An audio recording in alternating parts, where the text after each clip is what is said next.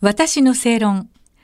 この番組は毎回様々なジャンルのスペシャリストをお招きして日本の今について考えていきます。こんばんは。アナウンサーの吉崎のり子です。今夜のお客様は日本医科大学特任教授で自由民主党の衆議院議員の松本久さんです。松本さんは日本でのドクターヘリの第一人者でフジテレビのコードブルーをはじめ多くの医療ドラマの監修を担当。また、2020年12月からは、産経新聞正論執筆メンバーになられました。そして2021年9月の衆議院議員選挙で初当選されて、以後、政府の様々な医療政策にメスを入れています。そしてまた月刊正論2022年10月号では、危機管理庁は感染症以外も視野にというテーマで寄稿されています。松本さん、こんばんは。よろしくお願いいたします。はい、よろしくお願いします。さあ、今夜は改めて松本さんに政治家という職業についてお伺いしたいんですが、松本さん2年前まではお医者さんだったんですよね。はい、そうです。政治家を志されたという直接のきっかけ、はい、新型コロナだったそうですが。はい。はい、えっと、私が2020年の3月から千葉県の災害医療コーディネーターという立場で、はい、えー、千葉県庁でコロナの対策に関わってほしいというふうな依頼を、まあ、県庁から受けまして、県庁にまあ通って、えー、おりました。まあ、そんな中において、まあ、厚労省から降りてくる政策と、それから現場でできること、できないこと、かなりやはりギャップがあるわけです。はい。特にまあ医師看護師あるいはベッドを確保したいと思っても、うん、まあ、そのためにはやはりある程度資金が必要ですけれども、はい、まあ県の方でも資金がない。国の方から資金を出してくれないとなかなかそれが集まらないと。だけども国の方はこのコロナの状況がどうなるかわからないから、はい、まあ、どれくらい資金がを出していいかもわからないし、うん、まあ何事もなかなか決まらないというようなこともありました。でまたあの幕張メッセにですね臨時病院を作ろうと。はいいうような計画を立てて、まあ、実際に県の中で予算を取って動き出したんですけれども、うん、まあ、いろんな法律がですね、はい、壁になってすぐにこう作業を進めることができなかったんですね。でまあそもそも国民の生命と財産を守るためにいろんな法律がまああるわけですけどもその法律が邪魔になって、まあ、国民の生命を守ろうとしているその作業が前に進まないっていうのは、そもそもなんとなくおかしな話じゃないですか。まあ、そんなようなことを、まあ、経験をしてですね、はい、えー、いる中で、やはりこれはあ政治のところでもう少しこういった危機に対して早く対応できる。えー、そういう世の中にしなきゃいけないなっていうことを、まあ、強く感じまして、まあ、あたまたま機会がありましたから、えー、えー、こういった結果になったということですね。やはりも打ち出していくのはこの医療制度に関する何か改革的なことをやっていこう。そうですね。やはりあの、私はまあ救急医療をやってましたから、はい、まあ救急医療っていうのはもう特に救命救急ですから、うん、毎日あの重症の患者さんが来てくる。はい、まあそれの繰り返しですから、危機管理をやっているようなもんなんですね。医療をやると言っても。ですからそういったまああの考え方、ノウハウ生かして、はい、国全体が危機管理のできる国にしなきゃいけないなというふうに思っているので、まあ医療だけに限らず危機管理ができる。そういうあの国を目指して仕事をしていきたいなと思ってますね。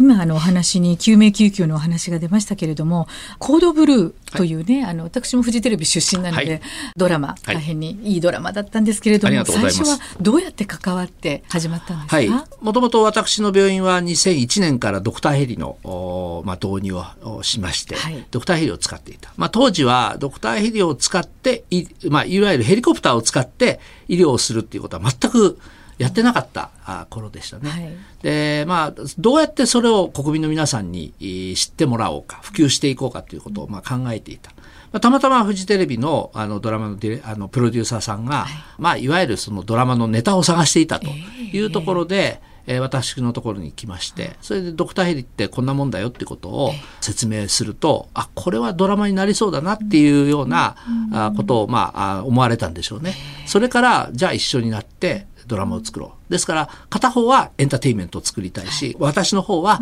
ドラマを使ってドクターヘリを普及する一つの、あの、まあ、ある意味ドラマを道具にしたいというふうに思ったという、まあ、両方のその思いがですね、うまく噛み合ったと。いうのがまあ一番最初のきっかけですね。でもすごくあのあのメンバーを見るとね信頼感が溢れていてもうなんかほっとするんですよね。あ助けてくれるんだっていう気持ちになります。そうですね。あの、はい、そこは脚本家さんが上手に作られたと思いますし。私はあのできるだけリアリティを追求して、えーえー、本物に近いものを皆さんに見てもらう、えー、こんなこんな仕事を救命救急っていうのはやってんだよということを見てもらうことでドクターヘリの理解を深まるということも目指してましたし、逆に作り手側の皆さんも本物志向でやっていただいたんで、まずその撮影の時も手を抜くことなくもちろん役者さんもそうでした。手を抜くことなくやってくれたので、まあ、そういったものが画面に伝わって、皆さんあの見てくれた皆さんにも伝わったんじゃないかなと思いますね。熱気のあるドラマでした。ありがとうございます。はい、ありがとうございます。はい、そしてあのまあ今後のねコロナに関してなんですけれども、まあやはり波が何回も何回も来ては引いてきては引いてってことになると思いますけれども、今後どうなんでしょうかね？どういうはい、はい、方向性で進んでいくと思うか？おそらく一般論からしたら、はい、ウイルスの感染力は広がっていく強くなっていく。そしてそれに反比例するように、はい。まあ、いわゆる病原性毒性というのは、あ低くなっていくだろうと思います。うん、というのはウイルスは人に取り付いて増えていくので、はい、取り付いた先が自分の毒性が強くて取り付いた先がどんどん死んでいったりすると、自分も生き残れませんから、おのずとそういった方向に進むだろうと思います。だから安心というわけではなくて、はい、おそらく全般的にはその方向に行くだろう、うん、しかしながら例えば皆さんよくご存知のデルタ波、はい、あの第5波の時は、えー、えー、例えば30代40代普段は絶対肺炎にならないようなもうめったにあの世代の肺炎なんて見たことないっていうのは僕の経験ですけども。えーそういう世代の人たちが肺炎になって、しかも重症になると。毒性の強いタイプが、まあ、いつどういう形で変異を起こして出てくるかわからない。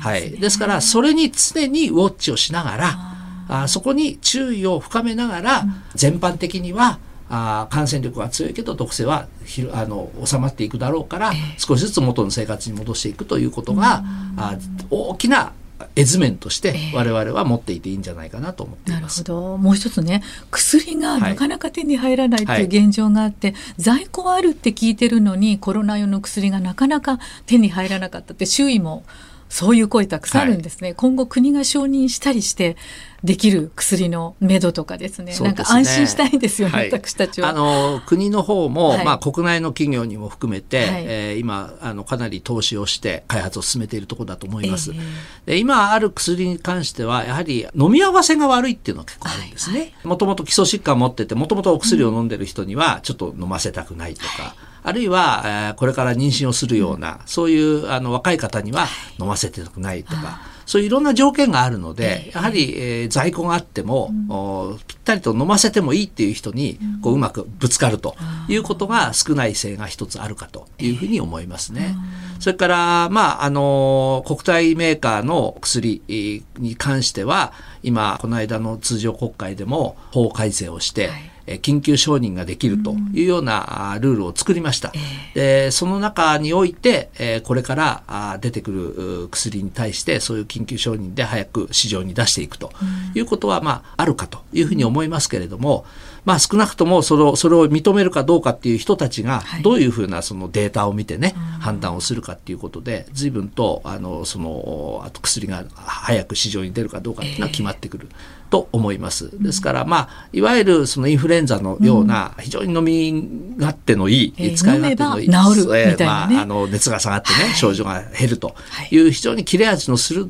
いい薬が、これから果たしてそのすぐ出てくればいいですけど、まだもう少し時間がかかるとなると、まあ、コロナに対しても、えー、まあ、インフルエンザに近いものだよということになりつつも、うん、えー、もう少し注意を払う必要があるのかなと思いますね。なかなか安心できない現状がありますね。ねまあ、その中で、やはり今の第7波を終わって、はいまあ、普通の生活にも少しずつ戻っていかなければやはりいけない、いつまでたってもあの経済活動を抑えていくわけにもいきませんから、うん、あそういったものは我々があ感染に注意しながら普通の生活にできるだけ戻っていくということを国民全体がやはり共有して進めていかなきゃいけないと思いますね。なるほど、はい、ありがとうございました。